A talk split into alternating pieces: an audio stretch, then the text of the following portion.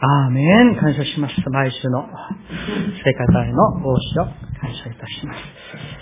はい。では、ね、今日もよくいらっしゃいました。おはようございます。では、隣の方々と挨拶しましょうか。よくいらっしゃいました。感謝します。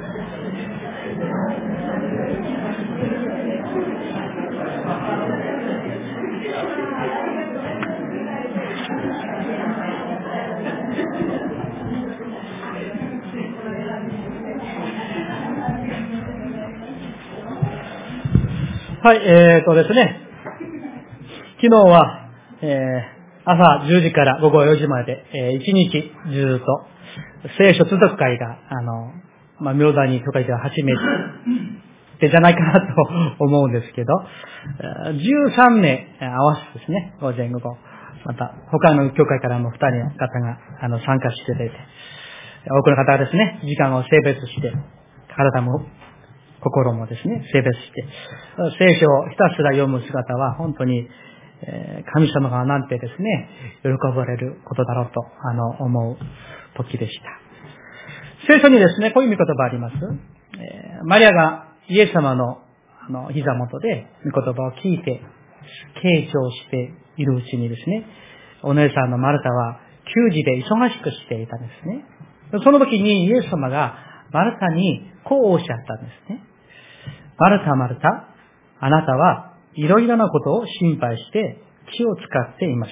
しかし、どうしても必要なものはただ一つだけです。マリアはその良い方を選んだのです。一つですね、あの、申し上げますと、時間が経てば経つほど、年を取れば取るほど、時間がもっとたっぷりあって、余裕があってですね、聖書を読む時間をもうもっと持ちやすい。祈り、時間も持ちやすい。と思うんですけれども、実はそうではないと思うんですね。今の時代ってですね、どんどんどんどん忙しく忙しく忙しくなるんですよ。やりたいこと多くて、したいこと多くて、見たいこと多くて、休みたいこと多くて、楽しみたいことが多くて山ほどですね、どんどんどんどん増えていくんです。誘惑の強さもどんどんどんどん強くなる時代になっているんですね。でも、昨日ですね、あの、姉妹の方々が、ある方は一日中と、ある方は忙しいんですけれども、午前中とか午後とかですね、共に聖書を読んで、大体、まあ、タイからマルコまで皆さん、あの、読み終えたんですね。すごいなと思いました。神様もね、きっと感動されたと思うんですけれども、聖書を読むことにですね、専念していただけたらと、そうでなっております。一言お祈りします。天の白神様、今から神の御言葉に耳を傾けて、心を尽くして、精神を尽くして、力を尽くして、あなたを愛して、そして見舞いに比例をします。どうぞ神様、今日のマナを、今日の力を神様どうぞお与えください。礼拝しているうちに、御言葉を聞いているうちに、主よどうぞ我らの魂、我らの心を、我らの考えを、体を、主よどうぞあなたが、あなたの見てを持って触って、触れて、そして癒し、回復し、恵んで祝福してくださいますようにお願いをいたします。御言葉悟る知恵を上から降り注いでください。感謝して、イエス様の皆によってお祈りいたします。アーメン。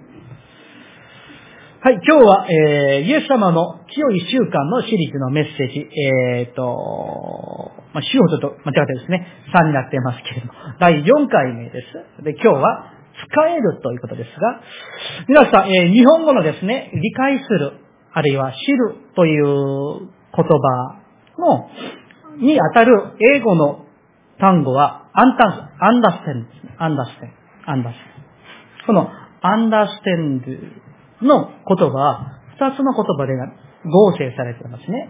アンダースタンド。どういう意味ですか？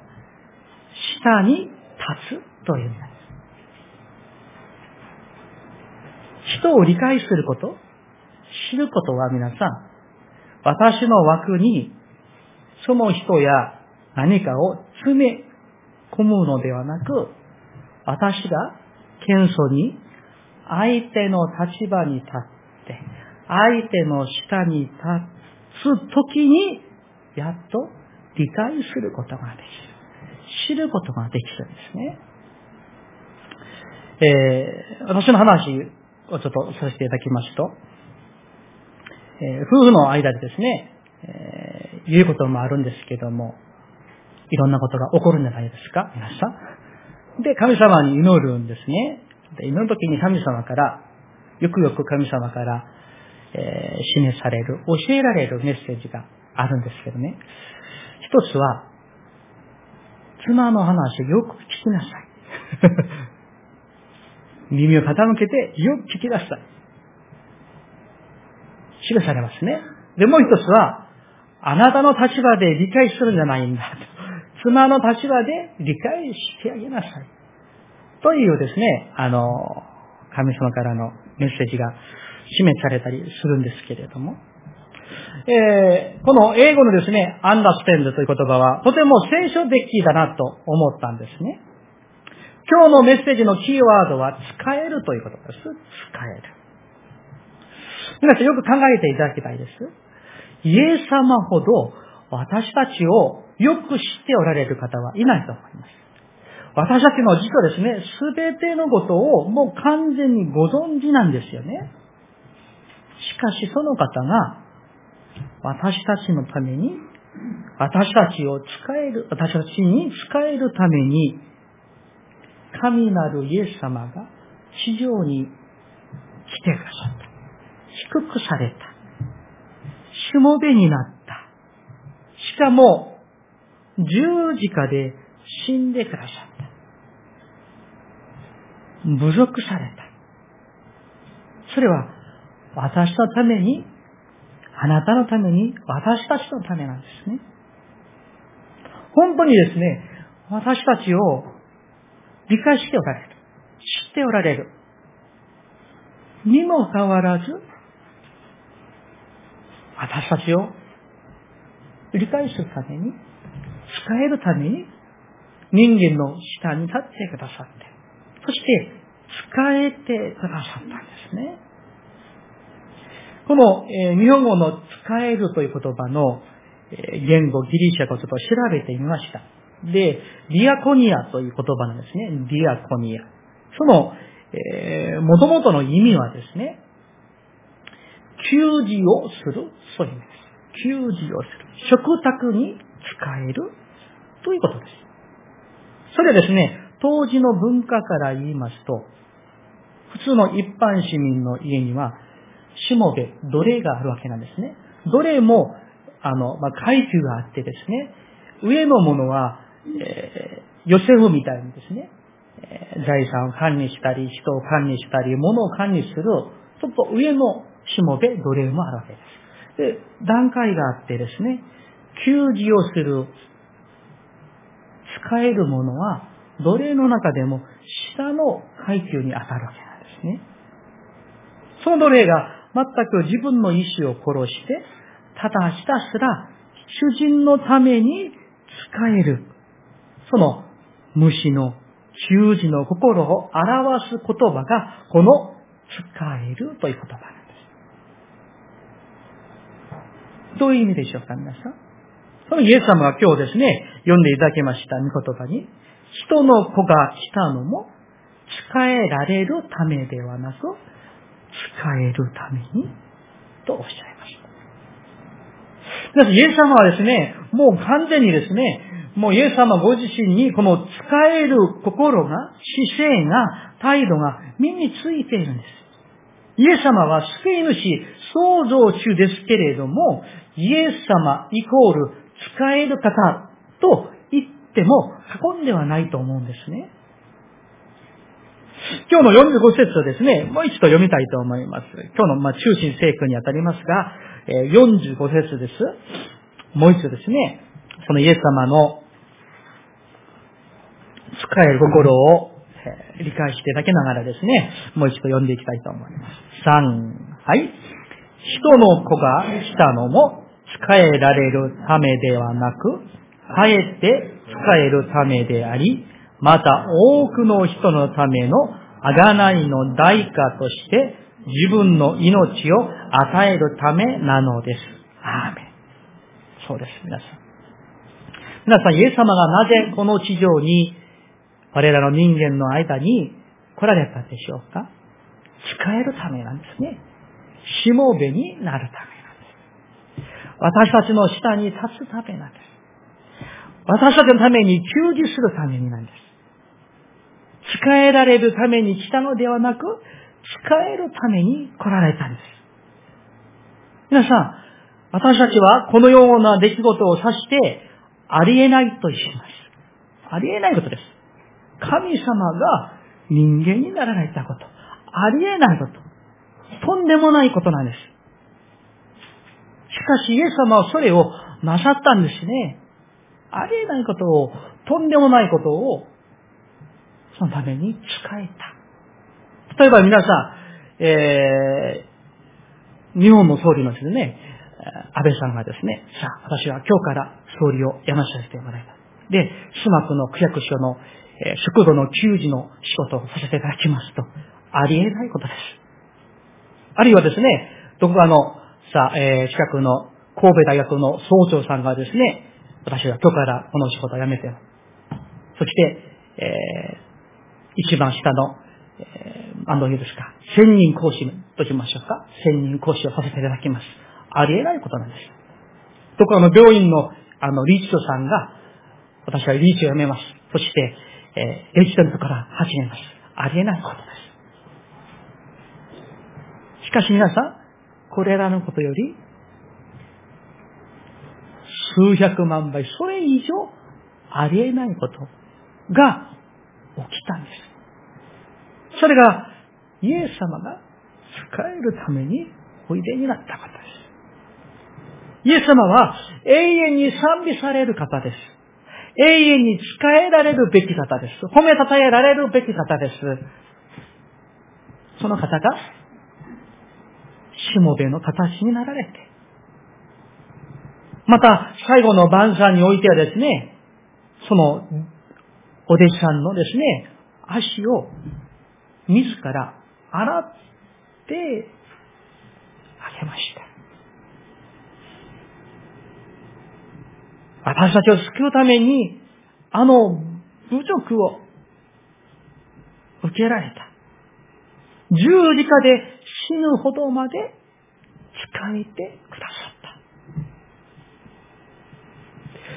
った。これ以上偉大な使えはどこにあるんでしょうないかと思います。皆さんは誰かの足を洗ったことあるんですか？皆さん？自分の足じゃなくて、他の人の足。えー、2年前ですね、あの、派遣協会の海外選挙師たちがみんな集まって、えー、2週間のプログラムの中で2週目には夫婦セミナーがありました。で、私とハンナはそのセミナーに参加させてもらったんですけどね。その中でいろんな話をしているうちに、ある、その選挙師の奥さんがですね、自分は毎晩、えー、旦那さんが仕事から帰ってきたら、足を洗ってあげるって。で、みんなが、羨ましいって、羨ましいって。僕も羨ましいなと思ったんですけどね。皆さん、イエス様は杉越のあの最後の晩餐に、主がしもべになって、教える先生が、弟子たちの足を洗った。これはですね、しもべとして使えることがどういうものなのか、イエス様が象徴的に教えられたことなんです。そのところですね、ちょっと見てみたいと思います。ヨハネの福音書、13章12節から15節です。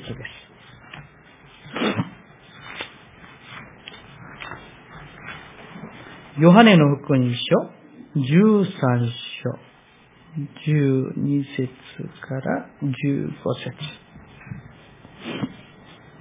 では、私がお読みしますね。207ページです。207。ヨハネの福音書、13章、12節。イエスは、彼らの足を洗い終わり、上着をつけて、再び席について彼らに言われた。私があなた方に何をしたかわかりますか？あなた方は私を先生とも主とも呼んでいます。あなた方がそう言うのは良い。私はそのようなものだからです。それで、主であり死であるこの私があなた方の足を洗ったのですから、あなた方もまた互いに足を洗う、合うべきです。私があなた方にした通りに、あなた方もするように、私はあなた方に模範を示したのです。とあります。イエス様が模範を示してくださった。それは、あなた方もまた互いに足を洗った方がいいじゃありません。足を洗い合うべきですとおっしゃっています。ここにですね、えー、足を洗い合うという言葉の、えー、元々の意味は、一度洗うという意味ではなく、続けてやっていく進行形の意味が含まれて、続けて洗い合いなさい。互いに昨日使えましたか？今日も使えなさい。今日使えましたか？明日も使えなさい。その意味があるんですね。まず皆さん、主に使えるものでありたいです。主に使える神の人でありたいです。死ぬまで、私たちに使えてくださったその主にですね、そのキリストに神様に心を尽くして、精神を尽くして、力を尽くして、愛し、使えるものでありたいと。そう願ってあります。またさらに進んでですね、家庭においても、妻に、夫に、あるいは子供に、イエス様が弟子に仕えられたように、また、弟子たちにおっしゃったように、使える私たちでありたいです。ご主人の皆さんにお願いしたいと思います。皆さんの奥さんを心から使える夫でありたいとそう願ってあります。イエス様が教会のために体を渡されたように使いていただきたい。また今度は奥さんの皆様にお願いしたいと思います。皆さんの夫をですね、ご主人さんを家庭の頭として知って、そして使えていただきたいと願っております。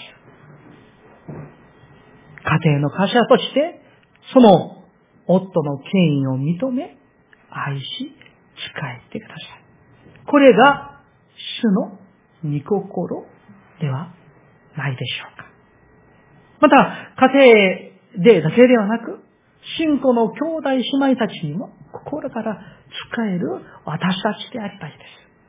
イエス様がモアハをですね、示してくださったように使える私たちでありたい。どうしたら私が兄弟に姉妹に、主に、教会に使えることができるんだろうか。それを考え、それを実践に移していただきたいと、そう願っております。皆さん、この使えるということも、習慣であり、また訓練なんです。弟子たちも使えることがなかなかできなかったわけなんですね。だから、イエス様が模範をあえて示してくださったわけなんです。その模範に見習いたいです。使えるものになりたいんです。二番目に、えー、申し上げたいことは、この使えるという言葉の意味には、従うという意味が含まれています。従う。従順という意味です。当然なんですよね、皆さん。えー、従わないのにどうやって使えることができるでしょうか使えるという意味は、従うという意味なんです。イエス様は神の見心に従う清い習慣を持っておられました。イエス様の清い従順のクライマックスは十字架なんですね。十字架。えー、マルコの福音書14章46節を一緒にですね、見ていきたいと思います。マルコの福音書14章46節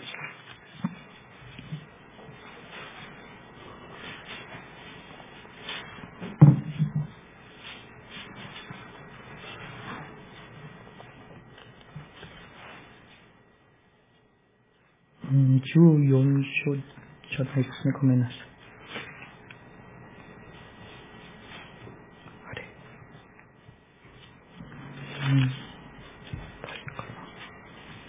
すいません。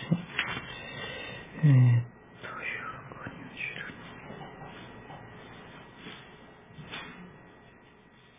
36節です。ごめんなさい。マルコの福音書14章の36節です。98ページですね。一緒に見ましょうか。3、はい。また、こう言われた。アバ父よ、あなたにおできにならないことはありません。どうぞ、この杯を私から取り除けてください。しかし、私の願うことではなく、あなたの御心のままをなさってください。アーメン。皆さん、これが、イエス様が従うその従順のクライマックスのイエス様のお姿でした。イエス様でさえですね、到底耐えられないほどの苦しみの十字架形でした。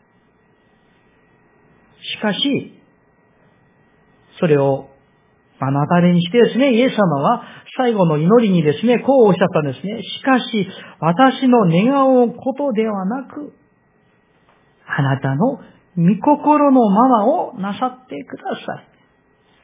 これが使える、従う、従順なんです。私の願い通りにしてください、じゃなくて、あなたの御心のままをなさってください。あなたの御心のままがこの身になりますようにとですね、マリアさんがですね、あの、言ったようにですね、これが従順なんです。皆さん、神様の御心に従うことはどういうことですか？もちろんですね、時には理解できるイエス様のご命令もあるでしょう。すぐにですね、従いやすいイエス様のお言葉もあります。しかし、聖書よく見ていきますと、聖書に記されている多くの人物がしたことを多く見ますですね、ほとんどが常識的でないこと。論理的でないこと。納得できないこと。理解できないこと。世の人々から馬鹿にされること。そういったことを実はイエス様が求められたんです。それに従ったんですね。それがイエス様の従順でした。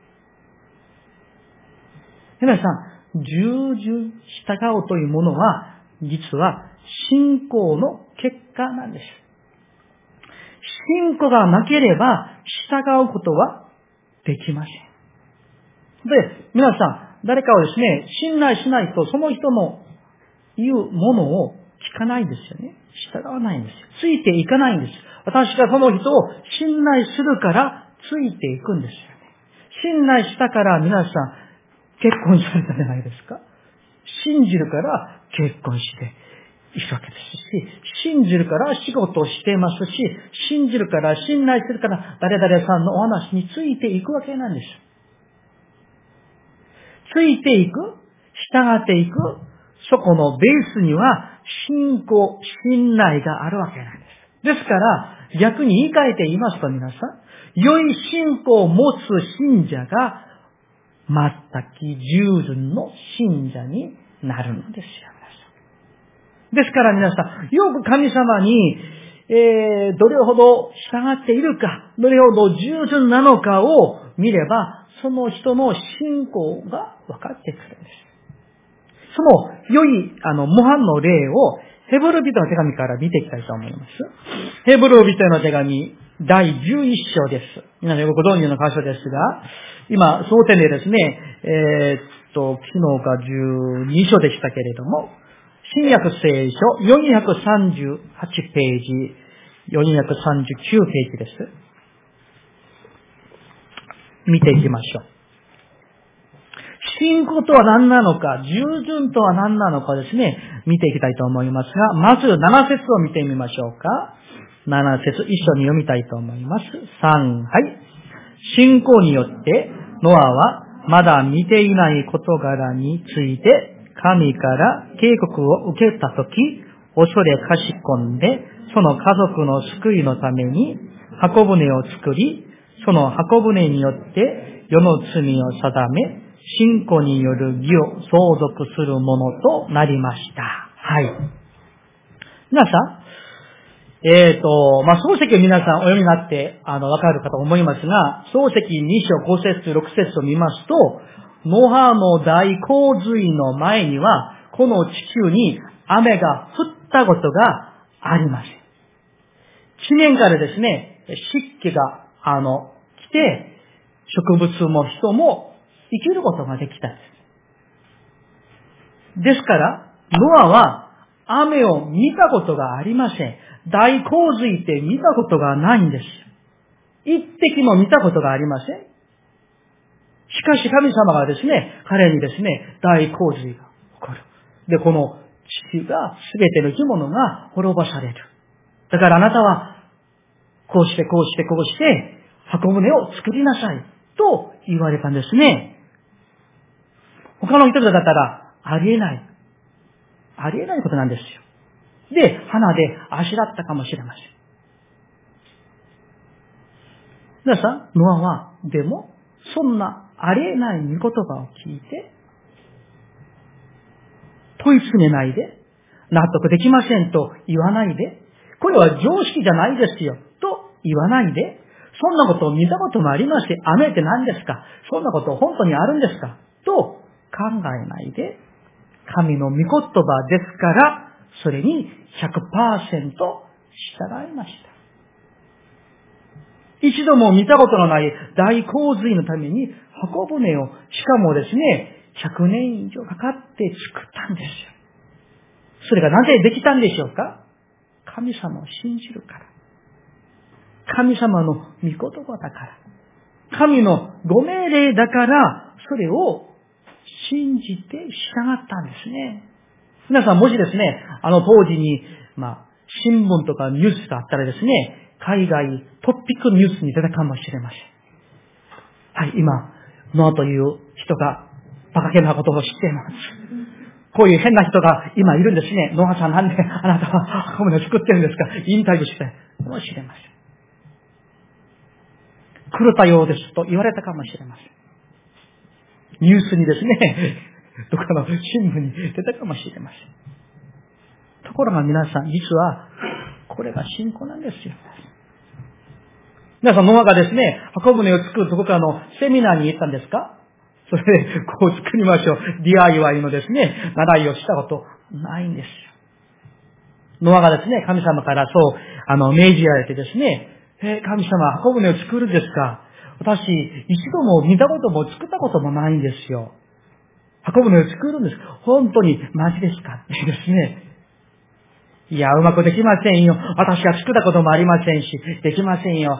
えー、そんなこと言ったことないんですよね。作り出しました。作りなさい。すぐに従って作り出しました。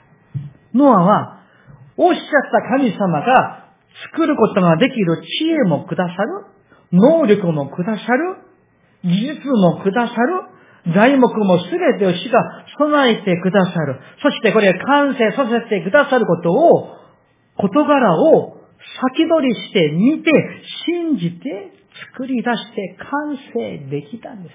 これが皆さん、信仰であり、信仰があるから使えること、従うことができたんです。私たちもこのような信仰を持ちたいんですよ。現代人はこう言います。常識的であれば信じます。合理的であれば信じます。自分が納得できたらついていきます。私にできたらします。あるいは都合が良くなければします。健康であればします。引退したらします。余裕があればします。と言うんですけれども、実は皆さん、信仰はそんなものではありません。信仰というものは常識を超える。自分の理解を超える。人間の納得を超えるもので、自分の都合を超えるもので、信仰の目でまだ見ていないことを確信して、先取りして、そして従うことが信仰ではないでしょう。それが従順ではないでしょうか。それが信仰から出てくるんですよ。皆さん、立派な信仰を持っている人はどんな人ですか？福音書を読んでわかるように、何十年も病気にかかって、死にそうな人であっても、死にかけている人であっても、イエス様、あなたのお言葉、一言であれば、癒されることを私は信じます。それが信仰なんです、皆さん。ノアのように、人間の常識を、人間の理解を納得、あるいはそういったものを捨てて、自分の体を見ても、自分の都合を見ても、家庭を見ても、できなさそうであっても、しかし、信仰を持って神の御言葉だから従うこと、それが信仰なんです。そ、このですね、ヘブル人、ちょっとまた続いて見てみましょうか。ノアの記事の後に、8節をご覧ください。8節一緒に読みたいと思います。3、はい。信仰によって、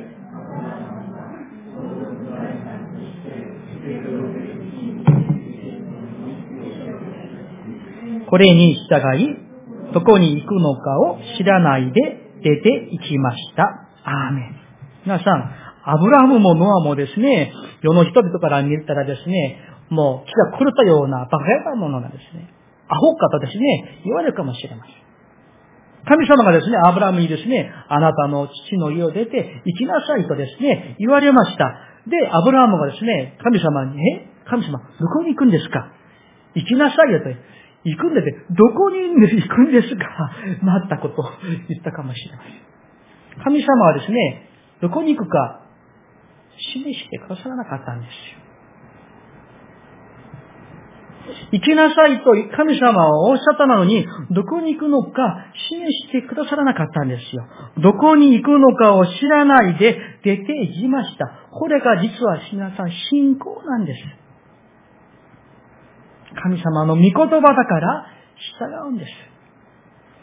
神様がですね、アブラハムにですね、健康もくださって、チケットもくださって、そしてね、あの、食べ物も何もかもですね、地図もくださってですね、今だったらカーナビもですね、つけてくださってですね、あるいは、いい経験もあってですね、馴染んでいるから、こうしていきなさいと。そういうことは一切何もありませんでした。もちろんですね、アブラムは大地さを持っていたから、ラクダぐらいはですね、あったことでしょう。食べ物もあったことでしょう。お水もあったことでしょう。しかし、アブラムが出発したウルという町は、今のペルシアン湾のところなんですよ。イラクのところです。そこから数千キロメートルも離れているイスラエルまで来たこと、一度も行ったことがないんですよ、皆さん。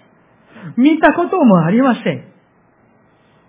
数年もかけて行きました。どこに行くか知らないまま行きました。これが実は皆さん、従順信仰なんです。このように彼らが従うことができたのは、単なる冒険心が強かったからではありません。信仰によってです。信仰があったから、従うことができたんです。ヘブルの手紙、皆さん11章読まれたことあると思うんですね。信仰によって、信仰によって、最初から最後までずっと書かれたことが、信仰によってなんですよ。ノアもアブラハムも信仰によってです。皆さん、立派な信仰を持っておれば、従うことができます。皆さん、旧約聖書、えー、読んでもお分かりになると思いますし、この、ただヘブル11章だけお読みになってもですね、分かられると思うんですが、ノアも、アブラハムも、モーセも、ヨシアも、エリコの町を回られたり、その兵士たちも、みんな信仰のない人々から見たら、本当にアホなような、狂ったような者たちになったんです。とんでもないこと、ありえないこと、常識的でないこと、馬鹿げたことばっかりしたんですね。ノアも、アブラハムも、ヨシュアも、モーセも。そうなんですよね、皆さん。皆さん、実は皆さん、聖書は、私たちに、このように生きなさいと求めておられるんです。ところが私たちは従う時もありますけれども、ついついですね、これはあまり合理的じゃない。常識じゃない。現実的じゃない。理解できない。納得できない。これは非理性的だとか言ってですね、従おうとしない時があるのではないでしょうか。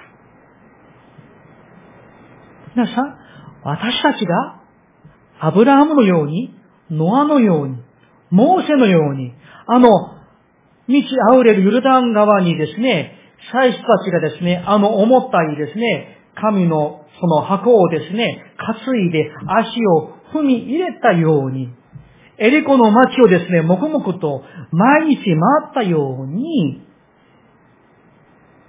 理解を超えて、常識を超えて、御言葉であるから、神の御言葉であるから、従う時に栄光を見ることができるんです。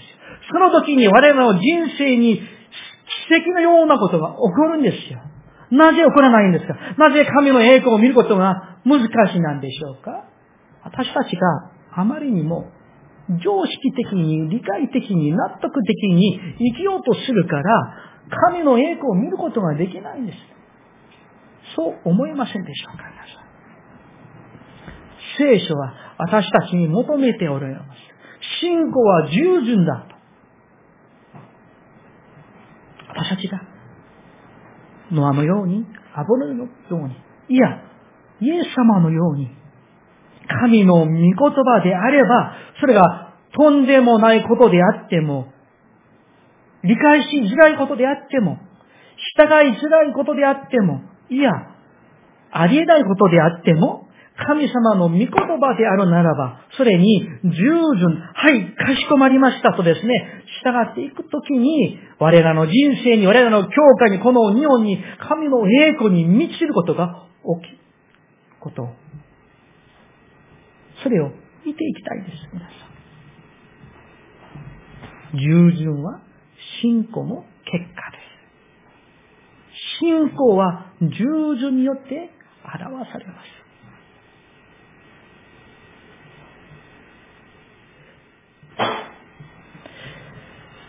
メッセージを終わりたいと思います。今日でこのイエス様の清い習慣のシリーズメッセージは今日で終わりですが、その最後は使えることです。すなわち、従うことであり、そのベースは信仰であることを教えていただきました。教えられたことを実践していただきたいとそう願っております。実践するかしないかは皆さんのやりしかいなんですね。皆さんが使えるべき方はどなたでしょうか皆さんが従うべき方は誰でしょうか我らの信仰がですね、イエス様のようにノアのように、アブラハムのように、神様の御言葉であれば、神様が言われましたら、その通りになることを信じていくらありえないことであっても、とんでもないことであっても、はい、かしこまりましたと。やらせていただきます。と、従う私たちでありたいです。その時に、神の栄光を見ることができるんです。お祈りしましょう。